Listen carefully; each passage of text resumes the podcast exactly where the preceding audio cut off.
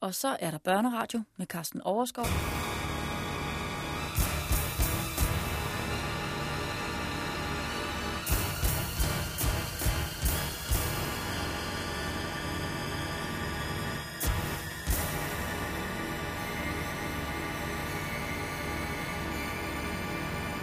Da nu fandt faren lød igen, og de to ridere for anden gang satte sig i bevægelse og galopperede frem mod hinanden og støttede sammen midt på banen, det skete det med samme energi og samme voldsomhed som før. Men udfaldet blev lidt anderledes. Frankernes mand, mesterridderen Bourguilbert, han gjorde som i første omgang. Han holdt lansen vandret og sigtede midt på modstanderens skjold. Og han ramte usvigeligt sikkert og fik stødet sat ind med så stor styrke, at den anden vaklede alvorligt i sadlen. Den anden, og det var altså den ukendte engelske ridder, der blot kaldte sig arveløs. Han havde også fra starten sigtet vandret, og igen rettede lansen mod mesterens skjold. Det lignede en fuldstændig gentagelse af første omgang. Men få fod før de ramlede sammen, skiftede han mening, ridder afløs. I sidste øjeblik rettede han lansen opad, så det blev hjelmen, han sigtede på, og ikke skjoldet. Og vel var han hjelm ikke så nem at få ram på, men hvis det lykkedes, så ville effekten være langt større. Og heldet stod den kække bi. Han ramte! Bois Gilbert blev slået ud af balance og vaklede endnu værre i sadlen end ridder arveløs.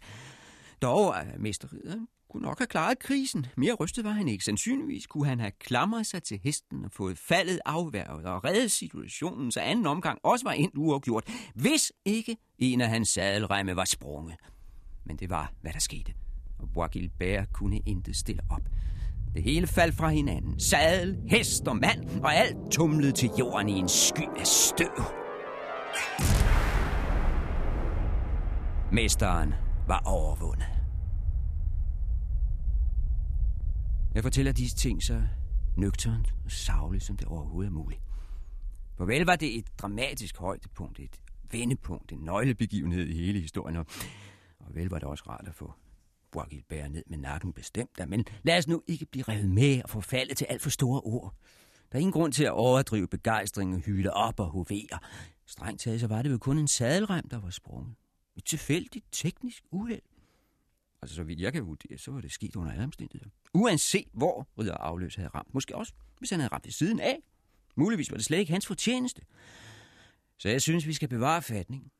Vi skal glæde os over Frankerens fald, naturligvis. Men vi skal ikke falde i svime over det. Det kunne lige godt være gået omvendt. Og når alt kommer til alt, så var det kun én lille dyst, der var kikset for Bois Gilbert. Eller det hænder for os alle. Et enkelt slag tabt her guldkrigen er først lige begyndt. Kølig overblik.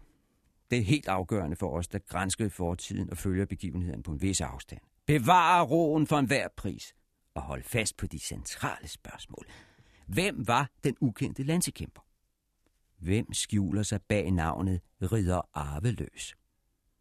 Og spørgsmålet over alle spørgsmål. Hvor er den mand hele historien er opkaldt efter? Hvor bliver hovedpersonen af? Hvornår dukker han op, denne Ivanhoe?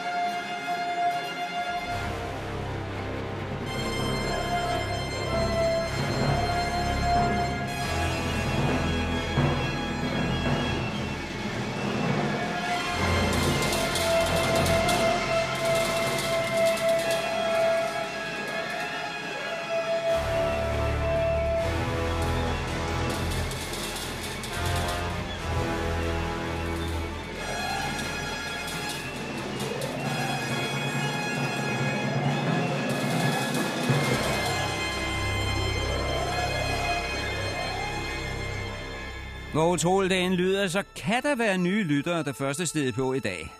Lyttere, som ikke aner, hvem der er hvem i Ivanhoe. Nogle ganske få, der glemte at hoppe på i tide, og nu er håbløst fortabt, og ikke aner, hvor det foregår, hvornår og hvorfor. Spørgsmålet er, hvad kan vi gøre for dem? Her er der mange, der vil sige, skråt op med dem. Lad de stakler sejle deres egen sø. Hvis de ikke kunne finde frem til Ivanhoe de første otte gange, de har haft otte timer til det, så skulle deres eget problem. Kom nu i gang med 9. del lige på og hårdt. Sådan vil de fleste sige. Vognen er kørt, vil de sige. Kan virkelig ikke begynde forfra med Adam og Eva hver gang.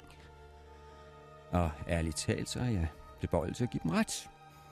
Og tit skal det siges, at, at vi i England i riddertiden, og frankerne dominerer overalt til de indfødte englænderes store irritation. Jamen, det har vi jo ligesom fundet ud af for lang tid siden, ikke? Hvor mange gange skal jeg gentage, at vi er til ridderturnering i Asby? Og frankerne også på det punkt, der overlegne og fælder alt og alle, lige indtil der dukker en ukendt engelsk ridder op, som udfordrer mesteren over alle mesterridere, Brian de Bois og slår ham. Altså, det kan jeg jo ikke blive ved med at fortælle. Det må jo snart være sivet ind. Så dem, der ikke har fattet noget endnu, må jeg altså sige, det er sgu synd for jer. Så kender I ikke Cedric, den lokale stormand?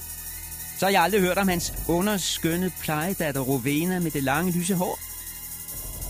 Så ved I ikke, at der er en gammel jøde, der hedder Isaac, med en datter, der er lige så skøn som Rovena, men sorthåret og sydlandsk. Rebecca hedder hun. Hun er den type, der får alle mænd på stadion til at sidde og glane. Ikke mindst prins Johan oppe i kongelogen. Men ham kender I så heller ikke. Og hans storebror Richard Løvehjerte, som sidder til fange et sted i Østrig. Og den fordrukne abbed fra Chauveau-kloster. Og den grønne mand med flitsbuen og Cedrics hofnar.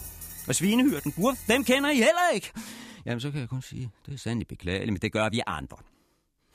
Og nu kan vi ikke vente på jer længere. I kan få lov til at stå ude i grøften og glo, kan I, mens vi andre iler videre, uden så meget som et blik bagud. Ingen skal kunne sige om os, at vi lå os sænke af et par tabertyper. Og gik glip af det øjeblik, da trompeterne lød, og sejrsfanfaren gjaldede over stadion.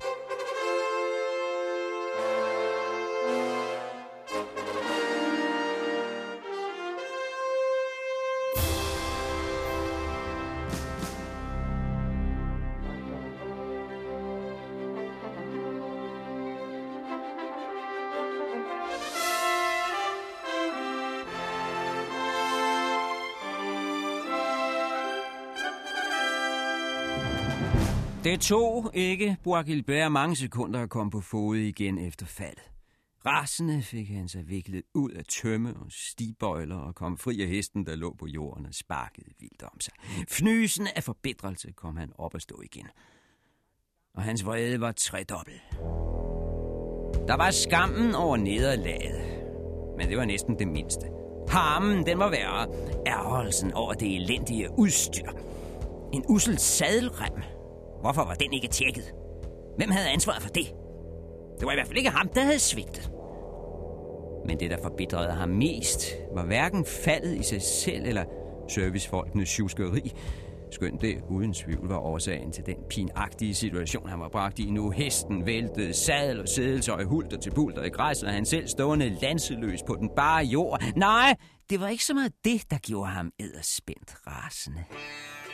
Nej, det der red ham som en mare, det var den hånlatter, der fossede ned over ham. Det var de spottende grin, der mødte ham fra det engelske publikum. At være fanget midt i en heksekedel af fnis.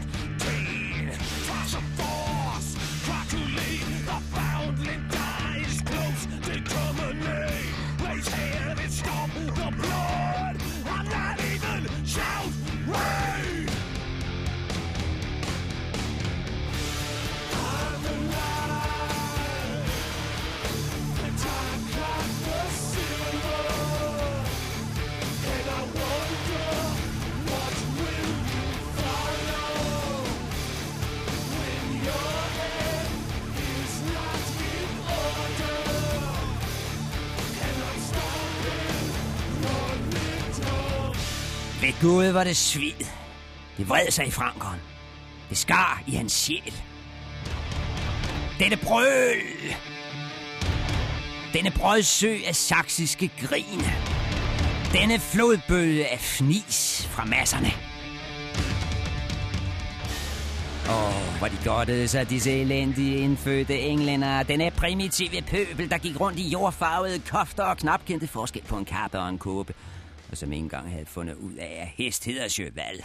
Nu hylede de i vildens sky. Stang, drukne, beruset både af skadefrød og af lunkent øl. De havde nemlig heller ikke forstand på at drikke vin, det havde de dog nok hørt om. Men de skulle blive klogere, skulle de. De skulle ikke tro, en franker gav sig så let. Og slet ikke en tempelridder som Bois Vel havde han tabt lansedysten, det måtte han erkende, men der var andre våben, og blind af raseri trak han sit svær og trådte frem mod den ukendte ridder på den sorte hest, og skulle til at råbe sin udfordring lige op i fjeset på ham. Men eftersom det var umuligt at få ørenlyd i larmen for tilskuerpladserne, valgte han i stedet at vifte med sværet på en måde, der ikke kunne misforstås.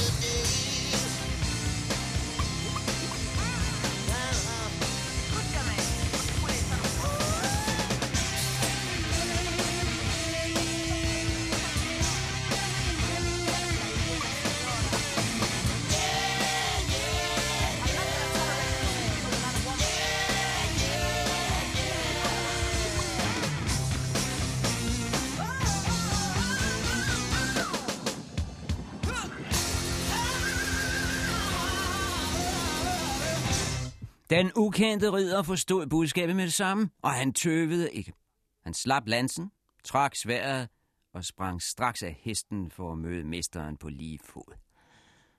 Sådan står der i den gamle beretning med, hvordan han bare så af med at springe af hesten. Med en rustning på 50 kilo plus svær og hjelm. Det forstår hen i det uvisse. Men ned kom han i hvert fald. Og snart stod han ansigt til ansigt med sin frankiske modstander. To mand, parat til at fortsætte kampen til fods. Og hvis sværene svigtede, så med kniv. Og hvis knivene smuttede, så med de bare næver.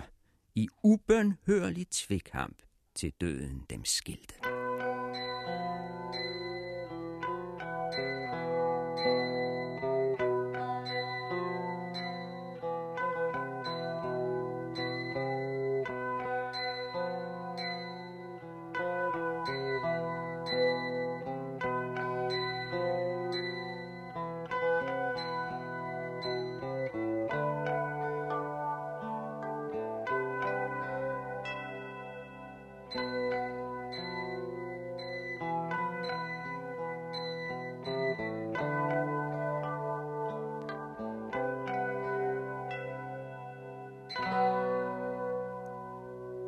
Dog, så vidt kom det ikke. Ikke ved den lejlighed. Der er regler for ridderturneringer, ligesom inden for alle andre sportsgrene, og der er folk, der skrider ind, når disse regler bliver brudt. Her var det ordensmarschallerne, der sporede deres hest og kom farne ud fra sidelinjen og hurtigt fik sig placeret mellem de to kamphaner, så der var blokeret for videre håndgemæng. De blev høfligt, men bestemt gjort opmærksom på, at en lansedyst var afsluttet i samme øjeblik en af parterne, eller eventuelt begge parter, havde forladt hesten. En hver kamphandling derudover var i strid med reglerne en hån mod turneringens protégé, i det tilfælde hans kongelige højhed, prins Johan, og en skinsel for hele ridderinstitutionen. Men det var de selvfølgelig klar over, ikke sandt? Ved gløden af raseri måtte de to stikke sværet i skeden. Og olmt stirrede de på hinanden, vogtede på hver af den andens bevægelse, som om våbnene hvert øjeblik kunne se dagens lys igen. Men selvfølgelig var begge ridere bekendt med de gældende regler, og nu da marschallerne havde nedlagt officielt forbud og således sikret begge mænd en ærefuld afbrydelse af duellen, så var der ingen grund til at trodse love og vedtægter og forlænge selve det fysiske opgør. Men et par velvalgte ord er altid på sin plads. Regn trygt med, snærrede Bois at vi mødes igen. Og lad os til den tid finde et sted, hvor alle våben er tilladt. Og hvor ingen kan lægge sig imellem og stoppe os midt i det hele, så vi kan få udlevet denne strid ind til sidste blodstråbe. Helt enig, svarede den arveløse ridder. Gerne for mig. Til fods eller til hest. Til lands eller til vands. Med lanse, eller med økse, eller med køle, eller med svær. Det rører mig når blot vi får denne kamp kæmpet til ende.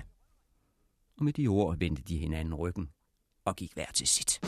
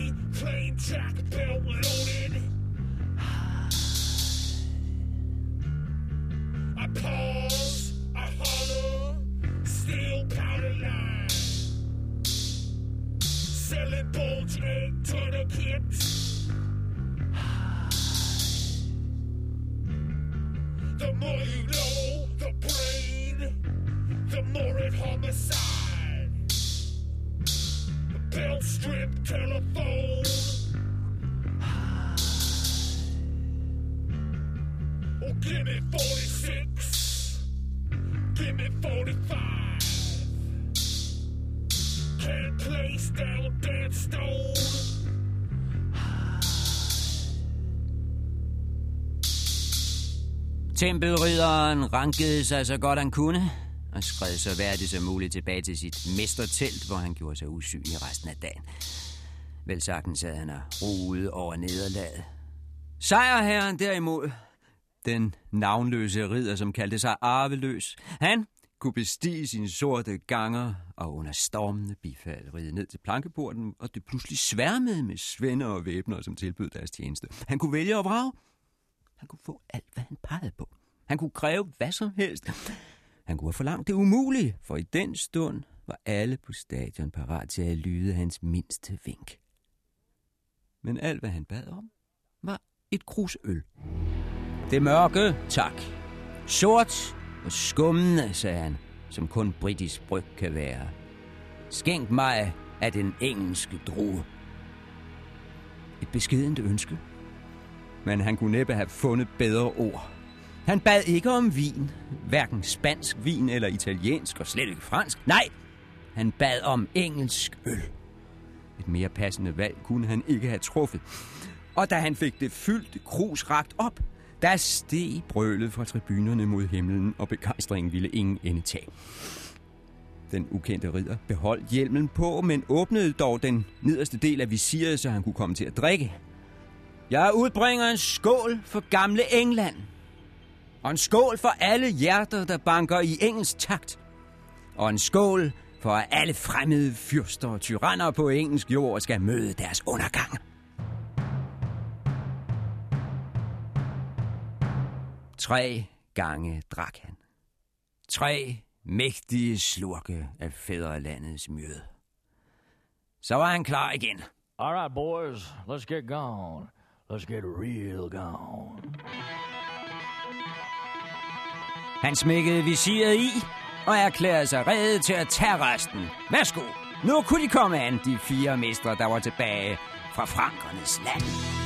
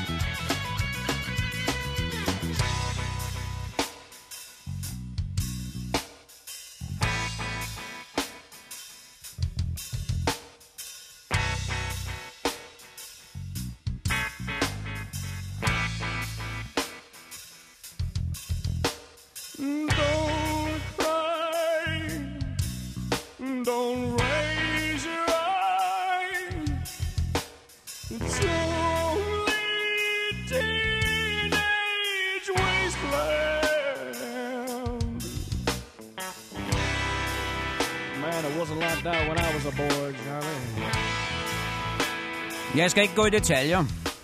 De fire resterende mestre, de tog selvfølgelig udfordringen op, og rider arveløs slog den en efter en.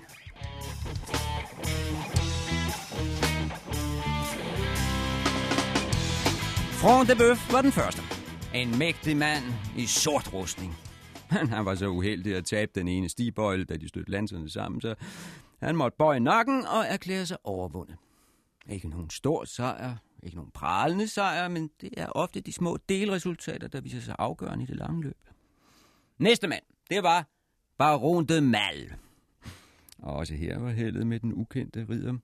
Han fik nemlig ram på Mals hjelm, hvad der i sig selv ikke rystede modstanderen, men stødet kom ind med en sådan kraft, at remmene under hjelmen knak, så baron Mal var nødt til at lade hjelmen falde for ikke at brække halsen. Også han måtte se sig slået.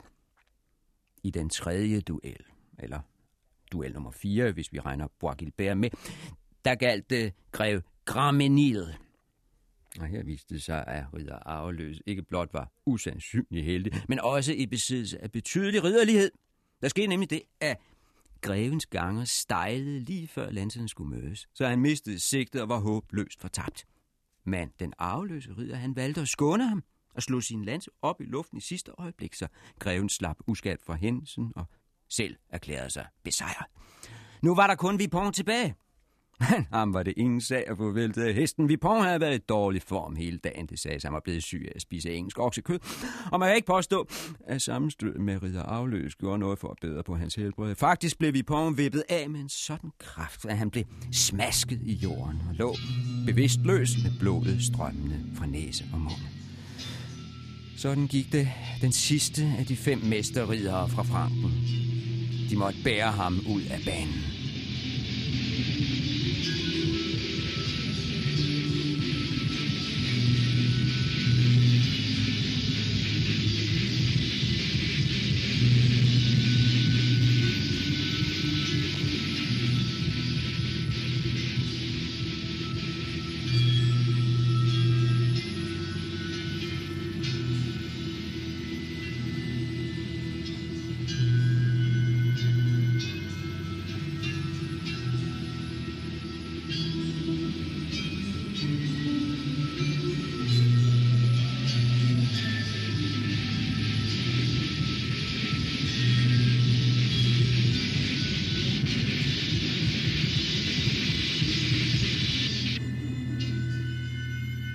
Rent bord, som man siger. Fem frankiske mestre styrte fra tronen på få timer, og af en enkelt saksisk ridder.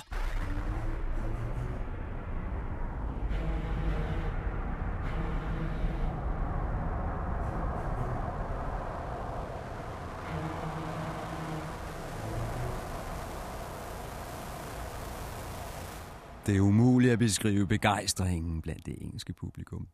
Det giver næsten sig selv. Men i kongelogen var glæden mindre.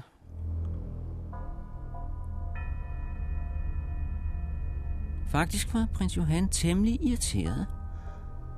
Han holdt nemlig altid på frankerne. Han havde helt sikkert regnet med at kåre Bois til mesterridder. Igen i år. Bois som så skulle gøre ham en bestemt tjeneste bagefter. Vi, der har fulgt med i historien, vi ved selvfølgelig, hvilken tjeneste. Vi ved, at han havde Rebecca i tankerne. Den sydlandske skønhed nede på første række. Og vi ved, at Bois Gilbert var udset til at bane vejen for prinsen netop ned til den pige. Det kunne ikke slå fejl. Frankeren skulle have besnæret den skønne jødetøs ved at kåre hende til årets skønhedsdronning, besnære hende på prinsens vegne naturligvis, og på den måde skaffe ham nøglerne, om ikke til hendes hjerte, så i hvert fald til hendes jomfrubur.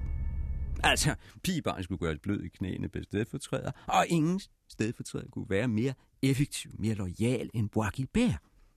Det var en skudsikker plan. Og lige efter bogen. Helt normal praksis i kongelig kredse. En prins, han kunne selvfølgelig ikke selv rende rundt og flytte med pigerne. Men en prins kunne drømme. En prins kunne fantasere. Og folk, der har fulgt denne historie fra starten, de ved, at hvad art hans fantasier var. Der er ingen grund til at gentage dem her. Nye lyttere, de må famle i blinde. I må selv tænke jer til, hvad han tænkte, mens han sad og stirrede ned på første række med blikket lænket til jødens datter. Med øjnene navlede til den kække lille turban, der vuggede så blidt på hendes bølgende sorte hår. I må selv gætte, hvor meget han kunne gætte sig til bag hendes fire lette slør og under den løse, men dog smygende klædning. I må selv forestille jer, hvad prins Johan forestillede sig om sig selv og hende, og om den nat, der skulle komme.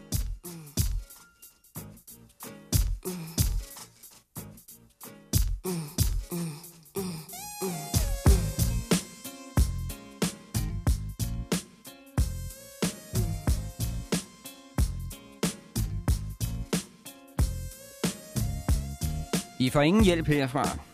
I må selv sætte jer ind i de følelser, der rasede i hans indre. I de mange timer, han sad og slugte Rebekkas ønder med øjnene. Hello.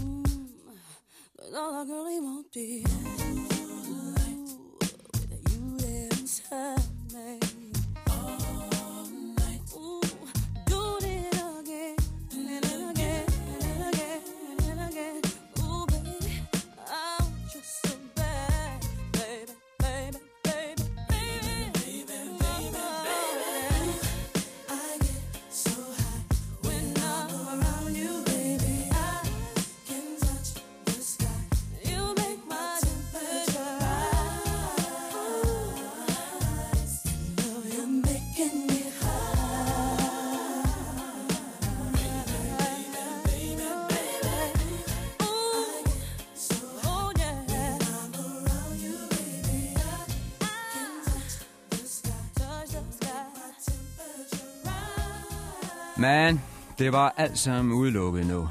Den plan, den faldt til jorden, da Bois faldt til jorden. Og nu, fire ridder senere, var den helt håbløs. Det nyttede ikke noget.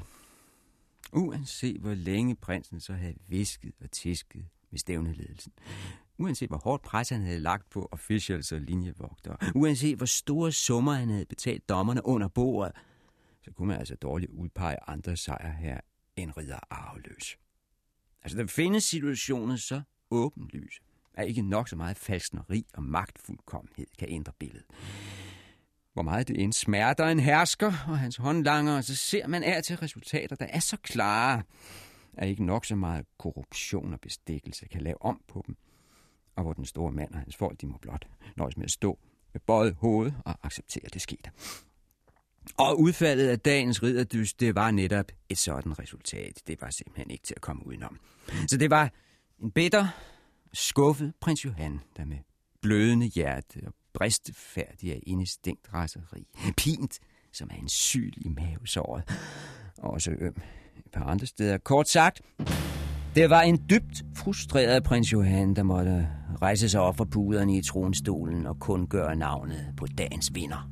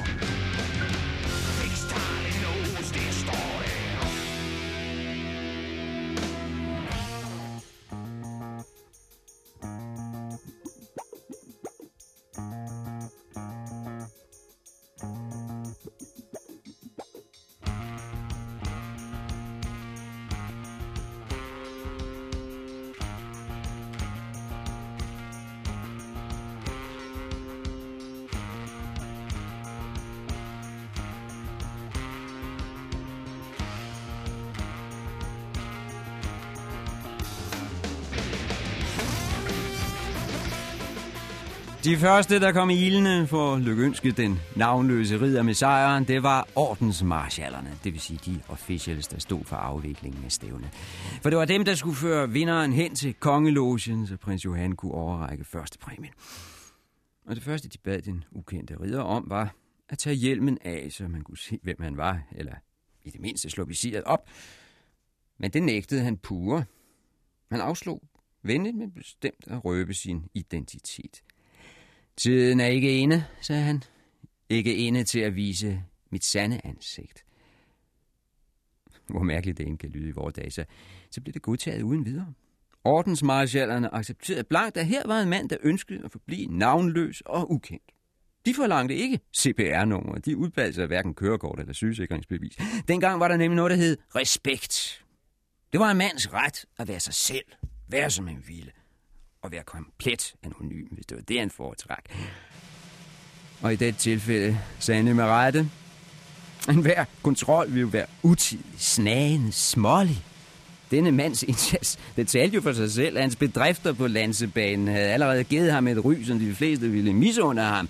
Hvad skal man så med fornavn og efternavn og fødselsår? Hvad betyder den slags småting, når en mand har præsteret, hvad han havde præsteret?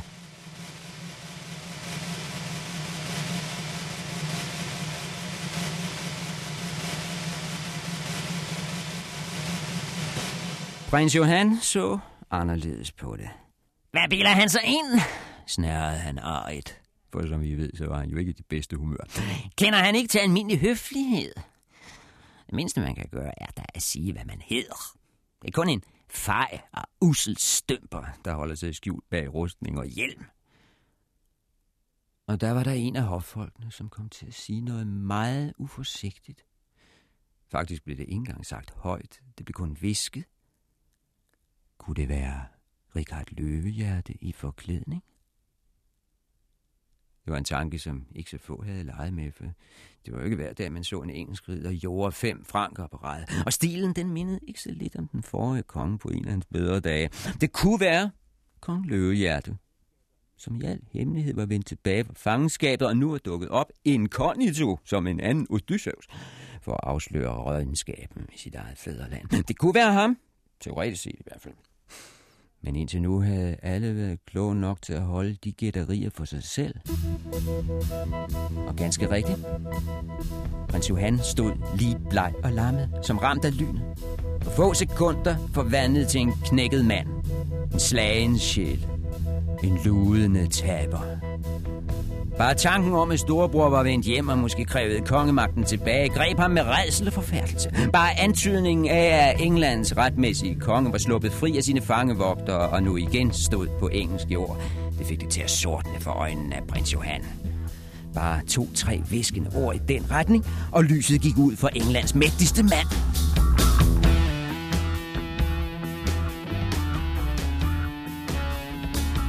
Og det siger sig selv, at den hofmand, der var kommet til at viske de ord, at han uvilkårligt følte efter på halsen, om hovedet stadig var i behold.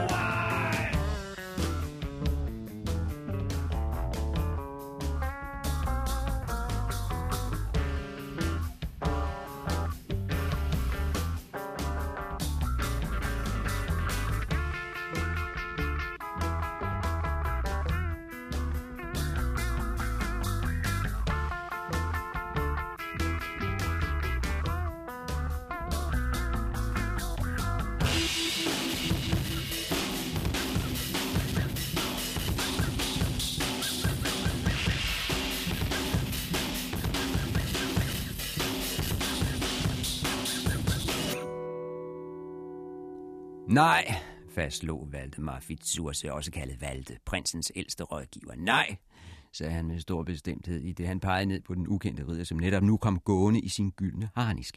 Det kan umuligt være løvehjerte. Deres storebror er langt, langt højere og bredere over skulderen. Han kunne slet ikke være i den rustning. Og hele hoffet nikkede og smilede og sagde, jeg blev fuldstændig udelukket. Fuldstændig latterlig tanke, at nogen kunne tro det. Og det hjalp tydeligt på prinsens humør. Han rankede sig rask som en pilegren, der bliver sat i vand. Snart var hans angst og bæven som blæst bort. Snart var han den gamle prins Johan. Og alle åndede lettet op.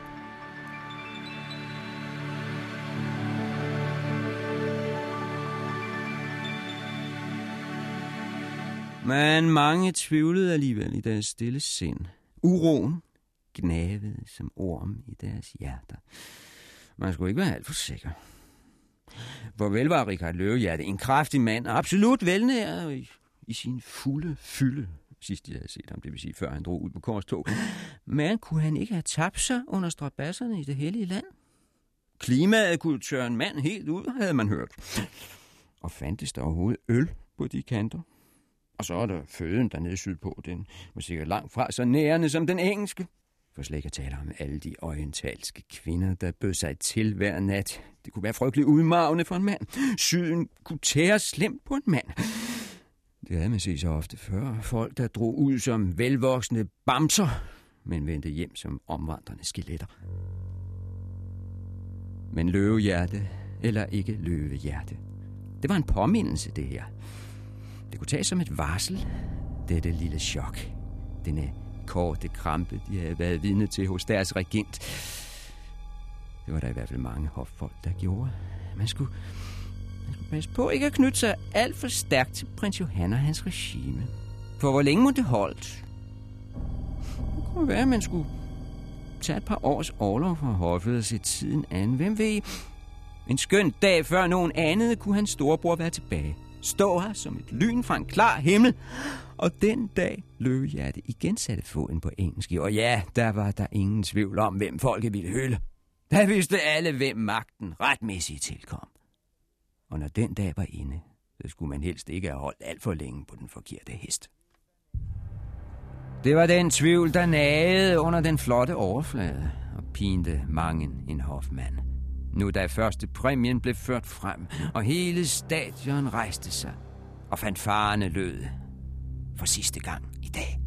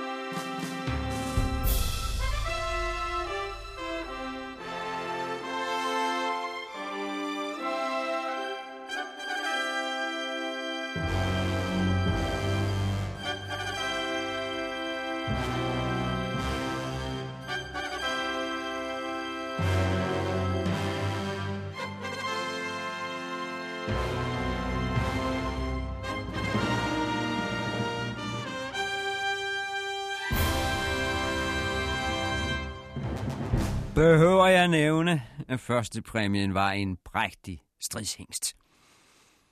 Den prægtigste ganger publikum nogensinde havde set. Så lad mig nøjes med at sige, at det var en knejsende hest. Tung og sej, med håret, der stod som støbt i jorden. Men alligevel elegant og spændstig. så langt fra en bryggerhest. Her var tale om et dyr, der i sjælden grad forenede råstyrke med raserene linjer. En ganger, der hvilede i ædel harmoni, men samtidig udstrålede eksplosiv kraft.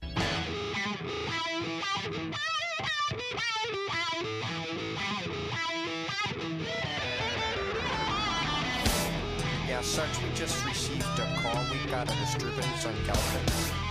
Really? Oh,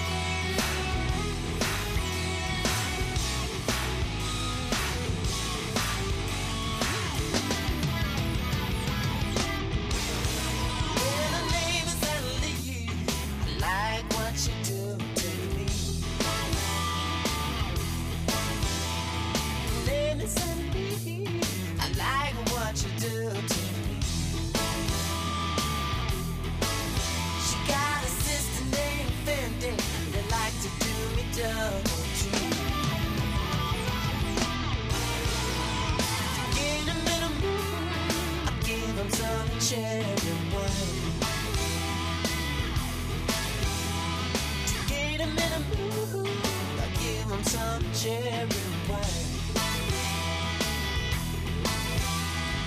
Then we play some pool and they watch me make the six and the nine. Watch me make it.